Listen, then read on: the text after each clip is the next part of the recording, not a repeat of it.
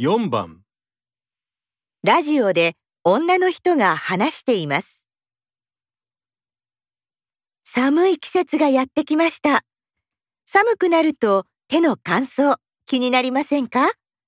カサカサになった手って乾燥で切れちゃったりして怪我につながりやすいですし、どうにかしたいですよね。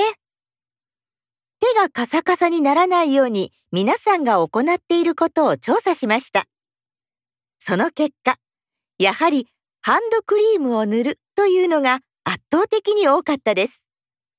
他にもオリーブオイルを塗る人や化粧水を塗る人もいるようです。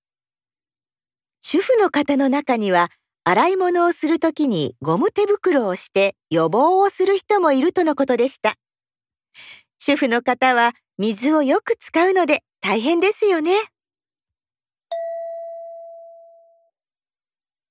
女の人は何について話していますか？1、手が乾燥する理由、2、乾燥による手の怪我、3、手の乾燥を防ぐ方法、4主婦の大変さ。